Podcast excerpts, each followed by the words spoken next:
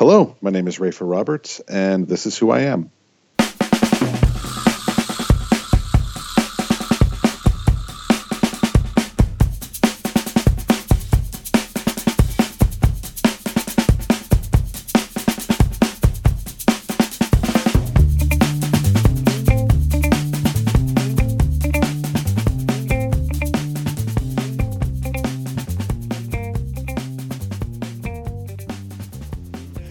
Rafer. How you doing?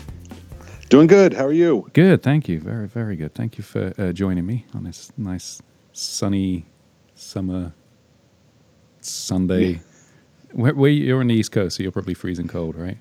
Yeah, we're. Uh, I'm in Baltimore right now. It is Okay. gray and dreary out there. Uh, so I don't. If if you're getting summer weather, uh, it would be nice to send some our way because it is just gross outside. Yeah, I think today is is considered a cold day over here in uh, California, and I think it's like seventy something. So yeah, that gives you a rough idea. Seventy something. Oh, Yeah. boo, boo hoo.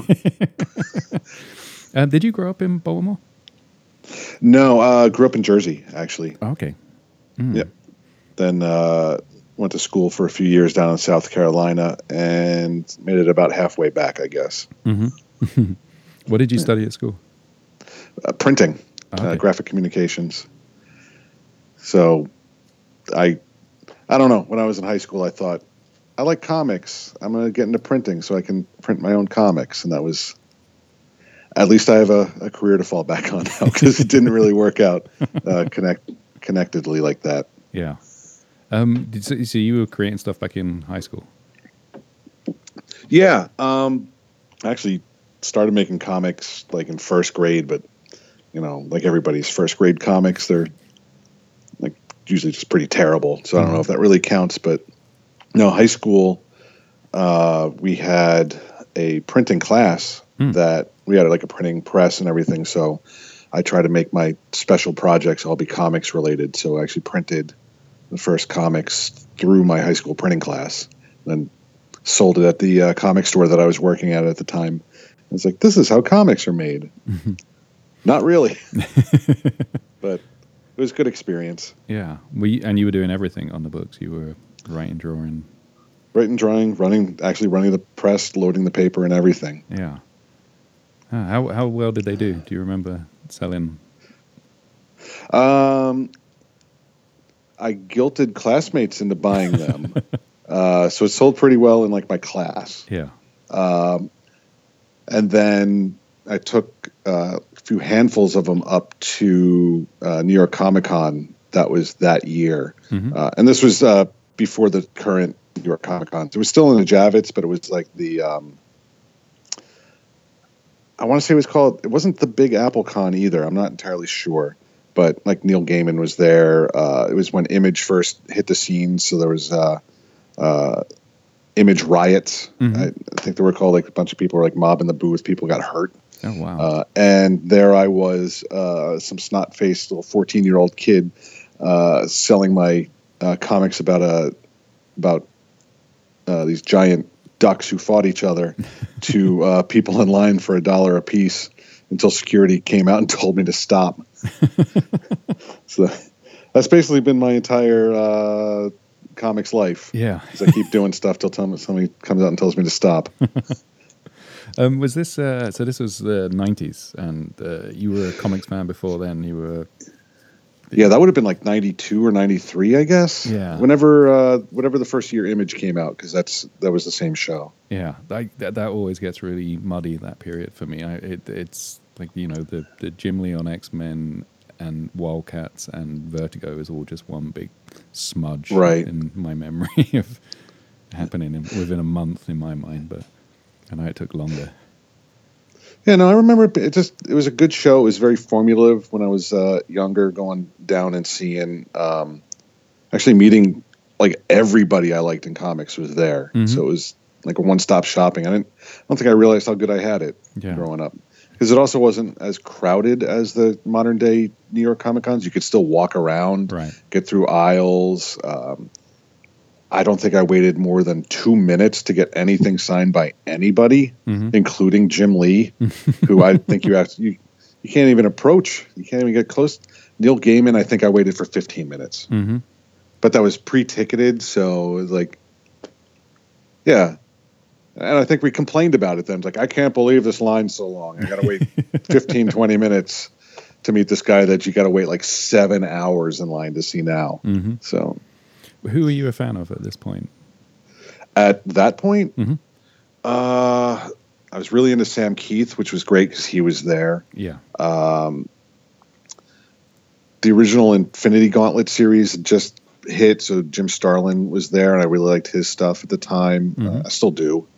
Uh, what else was I reading? I was reading Sandman, so Gaiman was there. Um,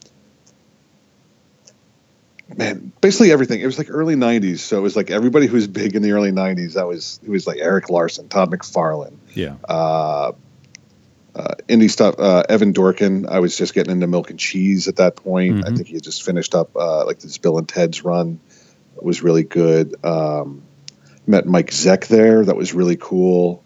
Uh, man, just really every if you if you look at like Wizard top ten of any uh, given year at that time, that was probably who I was into too. Yeah. Very stereotypical little fanboy. Well, that was. I mean, that was everything was available. That was the thing. You know, the, the names that you mentioned there. That was. It wasn't just like, you know, you, you went to a, a drugstore and picked up Spider Man Right. and, and read it. I remember going to tiny little newsagents in England, and they'd have, you know, Freak Brothers books in there, and um, Oh yeah, yeah. And luckily, uh, the comic store that I was shopping at didn't really see a difference between like the indies and the superhero stuff. So like, yeah, uh, Gilbert and Shelton, the uh, the Freak Brothers, had a lot of uh, Robert Crumb stuff come through. Um, I wish I had gotten into Chester Brown a little bit earlier. I, I didn't get it Mhm. early, uh, so it's kind of like my regret at the time that I didn't read any. But I was yeah, like reading Cerebus, Dork. Um, there was a series called Lethargic Comics that I was really into at the time too. Uh-huh. Like Lethar, it was mostly like uh, parodies of everything. Uh, so it was like Lethargic Lad. Uh-huh. Um, and those guys were really cool. I, and in terms of uh, approachability of creators, yeah. uh, that was great. And I, man, I'm really digging up some memories. I remember getting uh, a portfolio review Hmm. from uh, Colleen Doran during that time. Oh wow. Uh, yeah, and my stuff was terrible, but she was really nice.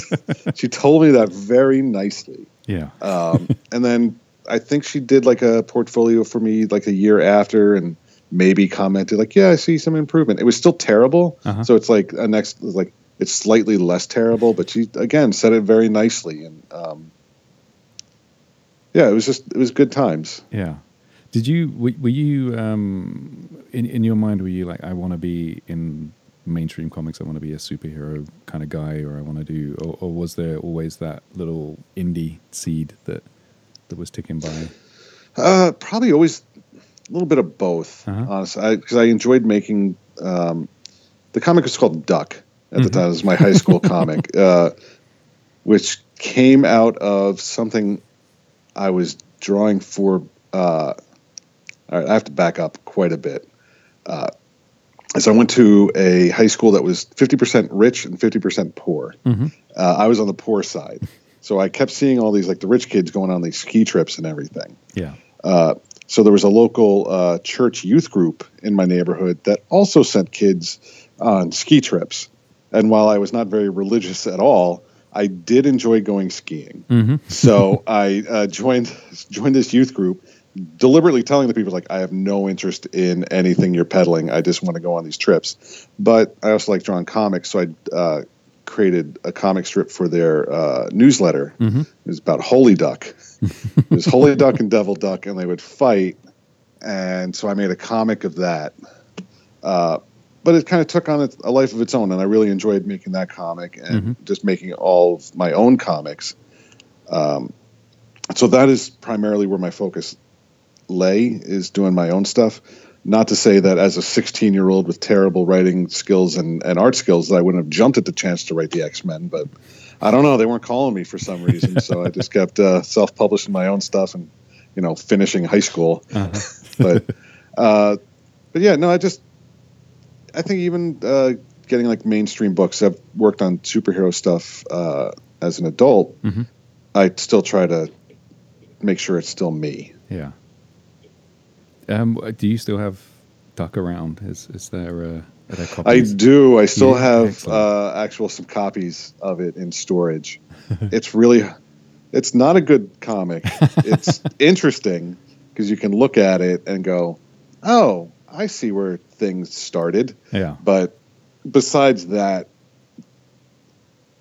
it's it's not great. But you were doing it. That's the thing. I mean, that's uh, back back then. I, I remember I, I couldn't draw. I, I had a, a moment where I realized I, I couldn't draw, and that was, you know, I wanted to make comics back then. And when when that hit me, when it was like I need I need someone to do this now, I realized, and, and that was, uh, I think that that that hit a little too early for me. I didn't even get Yeah. a chance to make anything. But um, what about um, uh, your parents? What did they do? Uh, my mom was a school teacher Mhm. uh, for developmentally disabled uh, kids, and she worked at a uh, hospital hmm where she met my dad. He was uh, he went into hospital administration, uh, and he also went into uh, mental health field. So they basically met at work.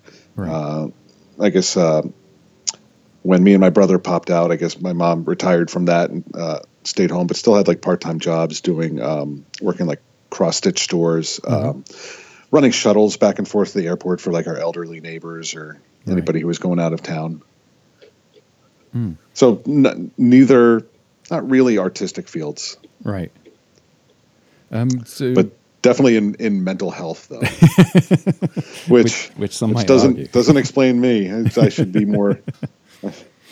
Um, so, um, how were you, when when you were creating comics yourself? Were you because of the printing class and because of, uh, stuff like that? Were you conscious of like doing it in a different way, or was it just getting sheets of paper, folding them in half, drawing on them, copying them, and or, or was there more process to it for you?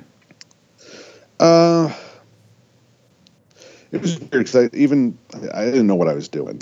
I don't think anybody really. There, there was no internet at the time. I'm that old, uh, and even and in terms of like mini comics existed and small press stuff existed, Mm-hmm. uh, but I didn't really know anything about that. So I thought I was just doing my own thing. Mm. Because I was trying to get professionally printed comics through my high school printing class. I got it nowhere close, but it was, it was still printed. Mm-hmm. And instead of moving into like the mini comic format, which I probably should have, I started doing uh, these thing uh, single pages Mm. where every week I would just have a new page of the comic that the comic store I would shop at would sell for uh, 50 cents Mm. for just a sheet of paper. Mm. Uh, and at the end, I would just collect that all into another book and sell that. Yeah. Um, the, the the model you described though is is like it's kind of forward thinking because that's kind of what people do now with Patreon and and with uh, um you know yeah, it wor- webcomics. yeah. I guess like that, that model works a lot better with the internet. You can just put up a page every so often online, Yeah, and that's all right. And for Patreon, but actually trying to sell a physical piece of paper with yeah. just blank on one side, like 50 cents, please. um, when did um, uh, Plastic Farm start up? Uh, Plastic Farm started uh, just out of college. That would have been 99 or 2000. Mm-hmm. Uh, and that was really only supposed to be like one issue. I was just goofing around. Um, but then it was just supposed to be about this guy named Chester who had a drinking problem. And in typical early 20s uh, male independent comics writer, it was very sad boy. Hmm. It was a drunk girl broke his heart, drinks too much. And then that's the comic. But um, I also had this idea for this weird supernatural cowboy thing where he like rides a giant dinosaur through uh, these psychedelic landscapes Mm-hmm. and just kind of merged the two together, uh, which then became what was supposed to be just like a eight to twelve issue thing, and then it just ballooned out, uh, and may never be done Mm. at this point. So we'll we'll see, but. Um, yeah, it was good practice. I, I don't regret it, even if it never gets done. Mhm. Uh, you can see if you look at the early issues of Plastic Farm versus the the most recent or the last issue, which came out like three or four years ago. Mm-hmm. Uh, you can hopefully see a marked improvement in both writing and illustration skills. Mhm. But, so I kind of look at it as I always say it's as much a story about uh, Chester, the main character. It's just as much a story about my ability to learn how to write and draw.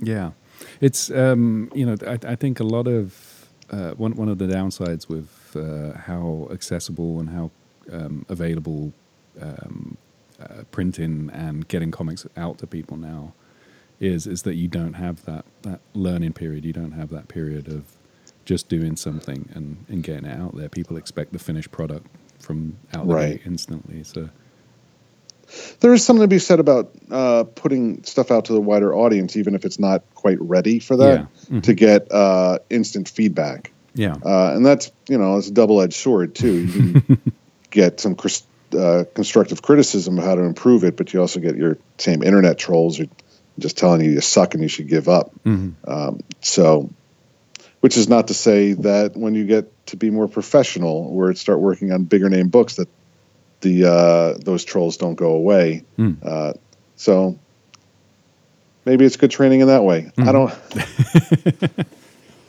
um, I don't know. what- It, it definitely, I, I definitely helped me get a thicker skin on Yeah. some stuff and dealing uh, with harsher criticisms. hmm Um, what was between uh, Duck and, and Plastic Farm? No, you, you said it was like uh, 2000 when that came out. So what was, Oh, uh, what was your lost 90s? well, there was, well, there's uh, in college I did a comic strip called Fubar, Uh-huh. uh, which basically is where Plastic Farm came out of. I just sort of picked some characters out of it, but it was just uh, drugs. It was Mm. just a 100% uh, weed, LSD, mushrooms. Just these guys were going out.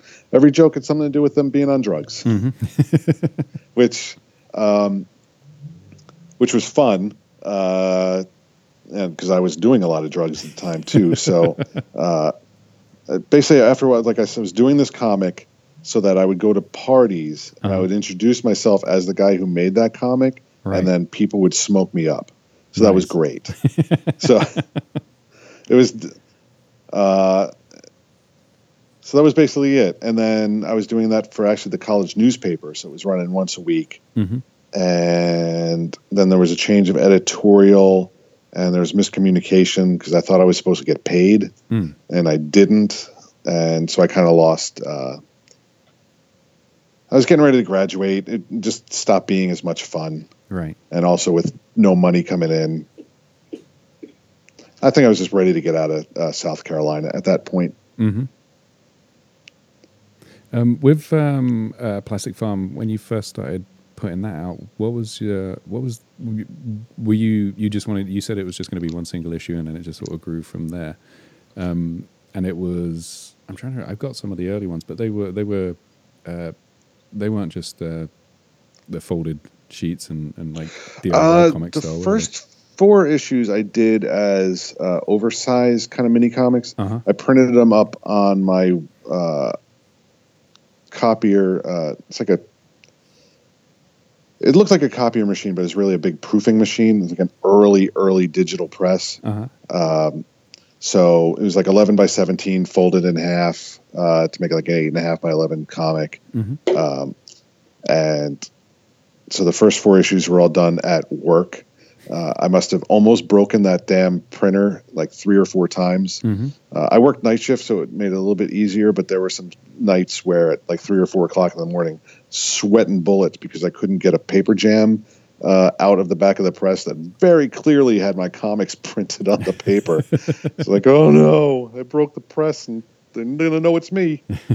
um, but I went to an early uh, SPX, a small press expo Mhm. in uh, Bethesda. I think it was like 2002, and there were some Diamond representatives there uh, talking about how to get your comics into previews, how to get wider distribution. hmm And I had some copies of Plastic Farm with me, and I showed it to them, and I go, "Yeah, you print this up like a real comic, and this should sell pretty good." And like, all right. So I dropped a couple grand into printing this thing up, Hmm. and then sent it off to, not knowing what order things should be done in. hmm I actually printed the damn thing, and then told Diamond, "Hey, I have this comic. Would you like to sell it?" And they looked at it and go, "No, we would not." Oh wow. So I had to figure out how, what to do with that. eventually, um, they picked up the book with issue five and six, Uh huh. which was a weird issue to start selling through Diamond, uh, and it didn't. It went about as well as you would expect. I think initial orders for the first book were like sixty copies, Mm. uh, and this was just before they put that order minimum thing in. So, Right. I mean, I I can say that I, I Plastic Farm was carried for by Diamond for three issues before they realized that this isn't working. Right. What did you do in uh, when they said they weren't going to carry it? What, what what was your next step? Uh, I just kept going because Uh-huh. I'm dumb. so uh, that's why the first 12 issues of Plastic Farm are all professionally printed. They're traditional comics. Um, and up until about a few months ago, I still had a vast majority of them Hmm. uh, just eat, uh, taking up space in storage. I was going to pulp them, but I actually had a friend uh, step forward and decide to rescue them. Hmm. I tried to warn him, like, that's a lot of boxes. It's going to take up a lot. Um, but I don't think he fully grasped what he was offering to do until he got to the storage thing. We started loading up his uh, minivan, which we filled up. and then it's like, bought him dinner. It's like, there you go. This is your problem now. Did you? I mean, that's an, another thing I think is uh, another step that's missing is that getting it right and then printing two thousand copies of something and realizing Yeah. that it's like a very physical and uh, space consuming thing. Yeah, you don't realize how many comics, 3,000 comics is until the UPS guy shows up at your doorstep. Um, when did it start feeling like you had um, like a, a, a, a readership and people started to let you know that they were reading it, or was it? Would you go to conventions and sell a bunch of them and then go from there, or? Uh, Plastic Farm always had a very small but very loyal readership, so I, I would get uh, the occasional letter Mhm. uh, from a reader.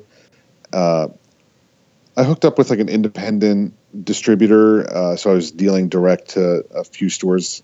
Maybe about ten or fifteen different stores were carrying Plastic Farm, so I knew that people were buying it Mhm. and that some people were reading it. Um, but honestly, it wasn't until a bit later where I started getting other gigs Mm. where uh, people were like getting excited to see me writing something else. Mhm. Like, oh, Rafer's doing this. That's cool. Mm-hmm. Um,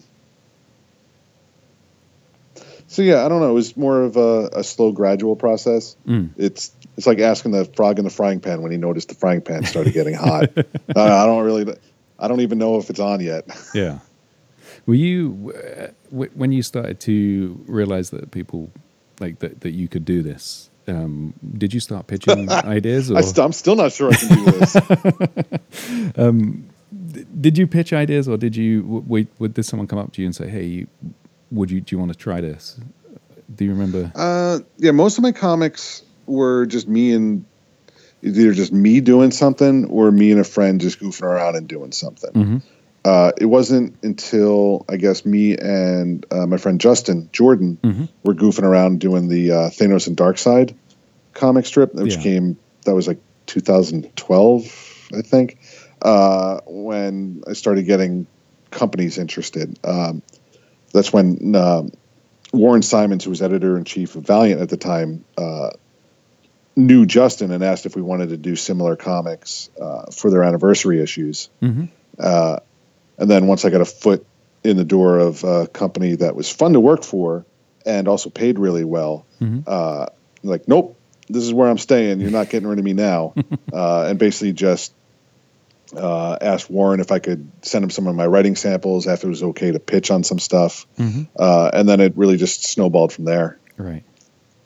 And when uh, when you say writing samples, were these like completed things that you'd done, or did you put together spec Uh, stuff? Or Yeah, I think I gave him at that point the most recent issue of Plastic Farm, Uh-huh. um, some other short stories that I had written, uh, some stuff for anthologies, right? uh, just completed short stories just to show him, hey, this is what I can do. This Yeah. is my mentality and approaching a story. And um, I guess he liked them because he asked me to uh, pitch on some stuff, and then uh, we worked really well together. Mm-hmm. Uh, and honestly, uh, even though I'm not writing anything for Valiant now, uh, I think writing for them is probably the best thing that ever happened. Uh, not only for my writing career, and I'm doing air quotes. I know I'm on the podcast; you can't see that, but uh, but also just my ability to write. Uh, Mhm. I, I came out of it, uh, I think, a much stronger and tighter uh, writer Mm. than I was before I went in. Mm. What's your approach for writing? Do you? Uh, I don't know if I really have so much an approach. It's more.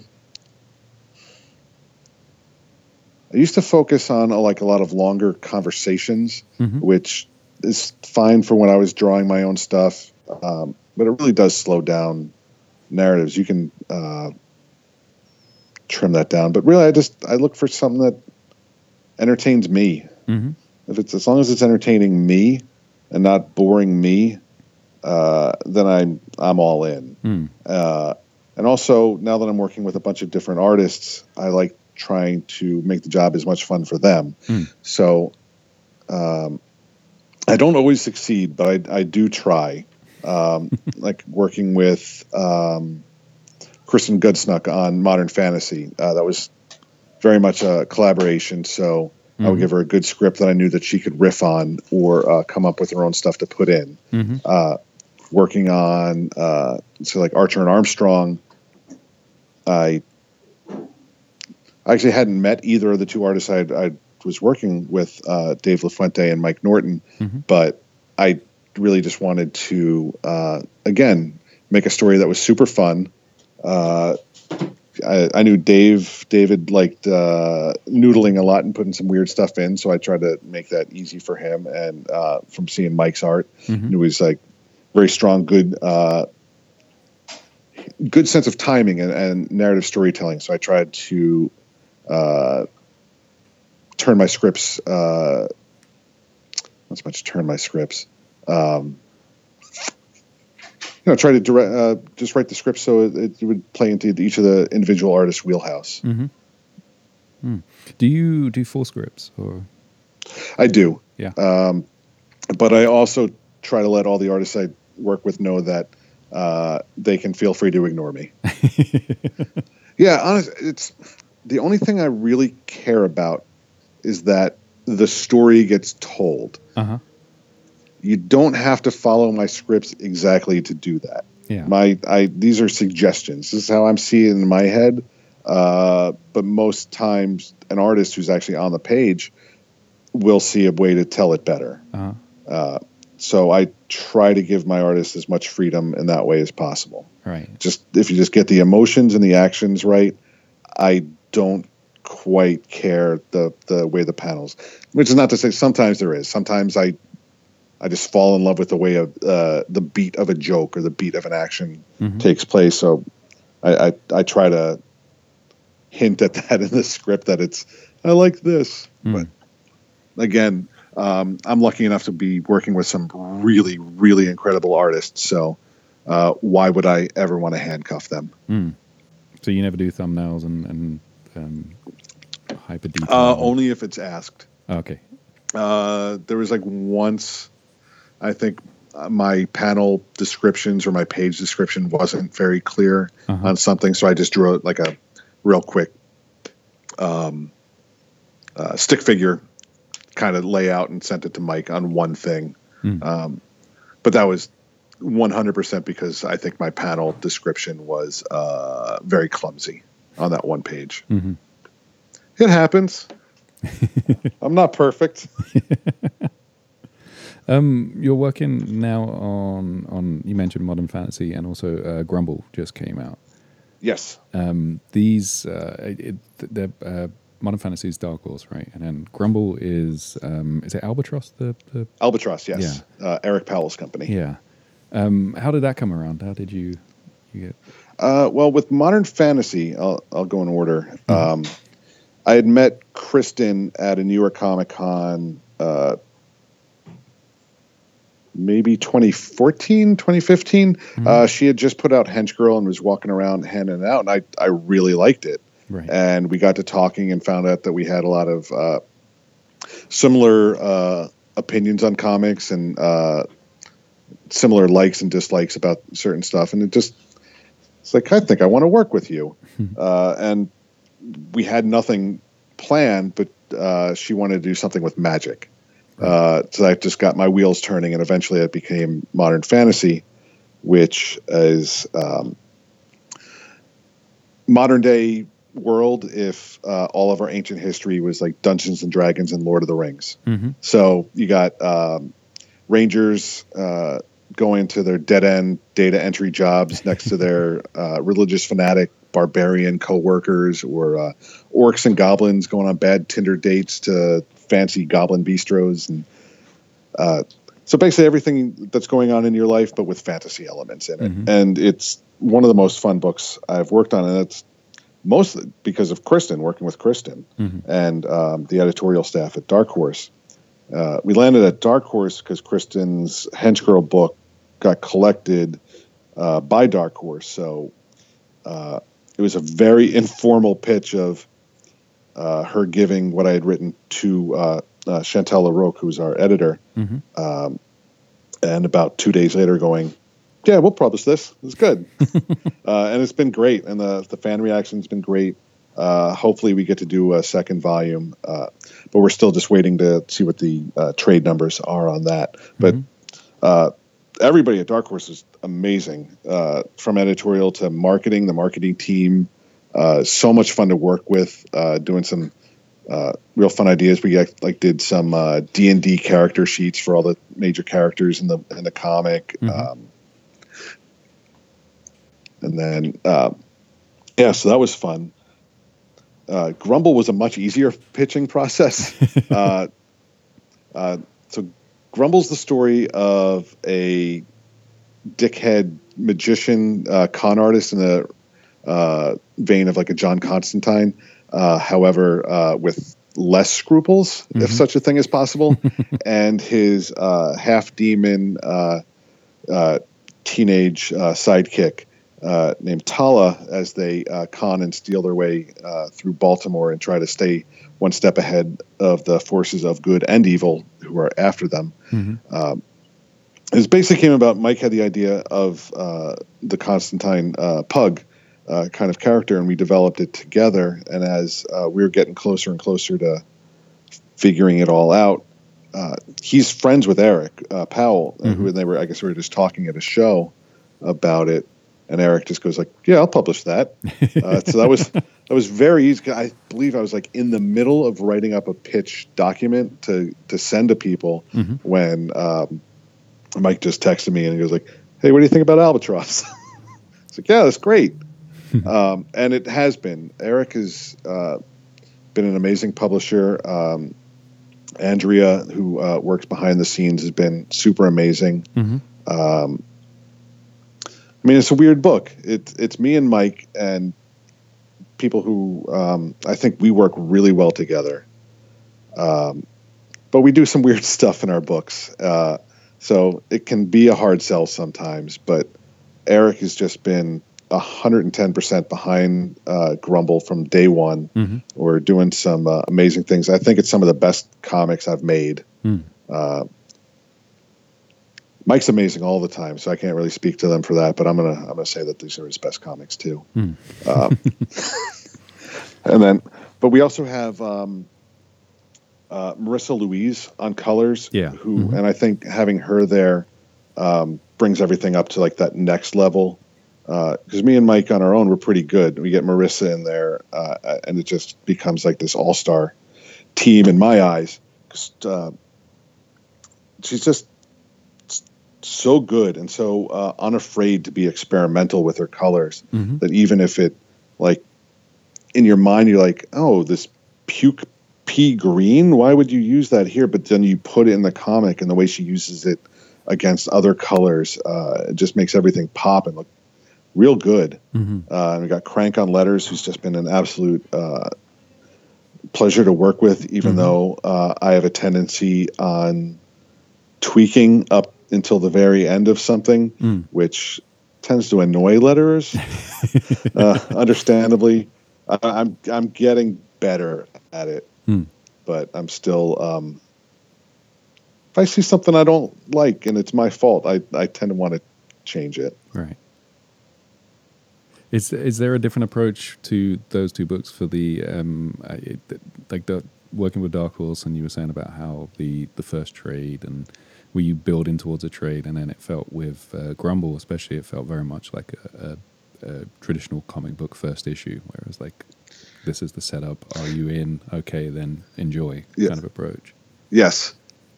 Yeah, that was very much on purpose for Grumble. As um, here we go. That, um, I think there's even like a meta. I, I made it in. There's a meta line. Eddie is explaining what's going on, and just as he's running off to do, is like, "Now keep up." that's that's very much my uh, on purpose meta Mhm. dialogue. But uh, yeah, Modern Fantasy was always planned as being a four issue mini, so that might be why that feels a little bit different. Hmm. Grumble is designed to be an ongoing. hmm Uh, we'll see how ongoing it is, but uh, it's it's designed for it. Right. How far ahead do you uh, do you have to write with with something like Grumble, where you if it's ongoing? Do you how far ahead do you want to be? Uh, as far ahead as possible. um, issue two is about to come out. Mm-hmm. I'm in the middle of writing issue six. I'm almost done. Okay. Uh, Mike has finished issue five, so we're well ahead. Mm. Uh, so we shouldn't have any problems hitting deadlines from now until um, we need to take a break or something. Mm-hmm. But we're still playing all that by ear. Right. And what's your what, for, for writing during the week? Um, do are you very much like? Do you say, okay, I'm gonna I'm gonna set aside this amount of time. I'm gonna do this. I'm gonna work on this book on this day. I'm gonna do this process I- at this stage. Or I try to. My um, I still have my day job, so uh, I have to work around that. Mm, mhm. Uh, so I try to get up uh, and get at least an hour's worth of writing done before I have to run into the day job. Mhm. Um, it doesn't always work out that way. Sometimes I got to go run some errands. Um, sometimes I have to do promotions. Mhm. Sometimes I, I got to like uh, written interviews or um, sometimes revisions come in. I'm like, oh, I, I need to not do this thing I plan to do because I this thing is due in an hour. Mhm. Uh, so I try to write whenever I can. Uh, I need to get in better uh, uh, better work habits and a better um, schedule and a Mhm. better better rhythm because I really feel I've fallen off that rhythm as of late. But ah, that's life. I'm still I'm still hitting my deadlines, and I think the comics are still coming out good. So uh-huh. what am I complaining about? Yeah. Um, with your day job, how how many hours in a day is that? Is that like a full? Uh, I work uh, Monday to Thursday Uh-huh. from 2 p.m. to midnight.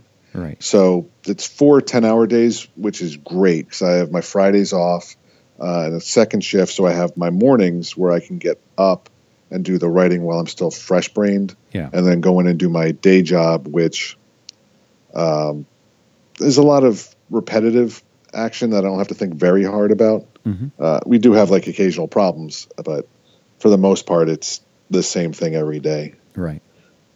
But yeah, it's it's a lot harder. I know most people have their day job and their writing or day job and their whatever creative output, but with normal people's schedules, that creative thing has to take place after they get home from work, which uh, they had me on first shift for a while, and it did not work for me at all. uh, I would get home and just be so completely brain dead and just drained that nothing was coming out Right. so I give lots of respect for the people who work uh, regular first shift jobs and still are able to get any sort of creative output done over the, on a Monday to Friday basis. hmm It's it's super hard. Yeah. Is there an an, an element? I know that the, the the time is is stretched, but is there an element of uh, because you have the the day job? There's a little bit more.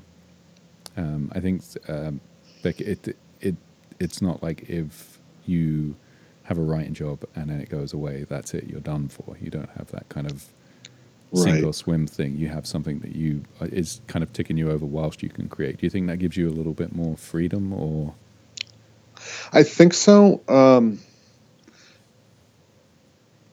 it's a little bit of, of both too, because mm-hmm. having to go into the day job, I I see those. While it is a good job and it pays well and I get good benefits, I still see it mentally as this is time I could be writing. Mm-hmm. So there's that hunger that uh, pushes me on, on the comics and say like I need to get more comics work. I need more people to buy my comics so I can quit this day job so I can make more comics because this is really all I want to be doing. Mm-hmm. But at the same time, the comics aren't paying for anything just yet, so it is very nice to still have uh, a supplemental income and health insurance because mm. that's I am I am not a healthy person. I am I got I got things wrong with me that uh, uh, nothing too awful, but it is expensive. Yeah, yeah. That's the. I mean, that's uh, without getting too into the the the world of comics, but it seems like it's such a harsh place for people who have any kind of health issues. That that world, it's so, you know, it's it's hard.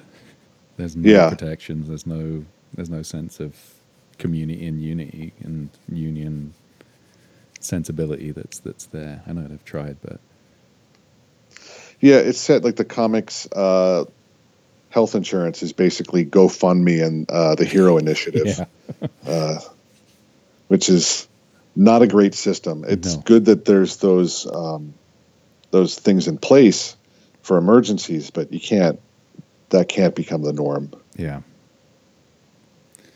Um, have you have you changed your approach at all in um, your your your method of writing or your style, or have you have you felt everything kind of evolve naturally from from how you've approached it? Or uh, the way I approach scripts now, um, when I first started writing for Valiant, I hadn't really written too much for other people. Mm-hmm. Uh, I mean, I, I, wrote, I had guest artists in Plastic Farm, so I would write them scripts.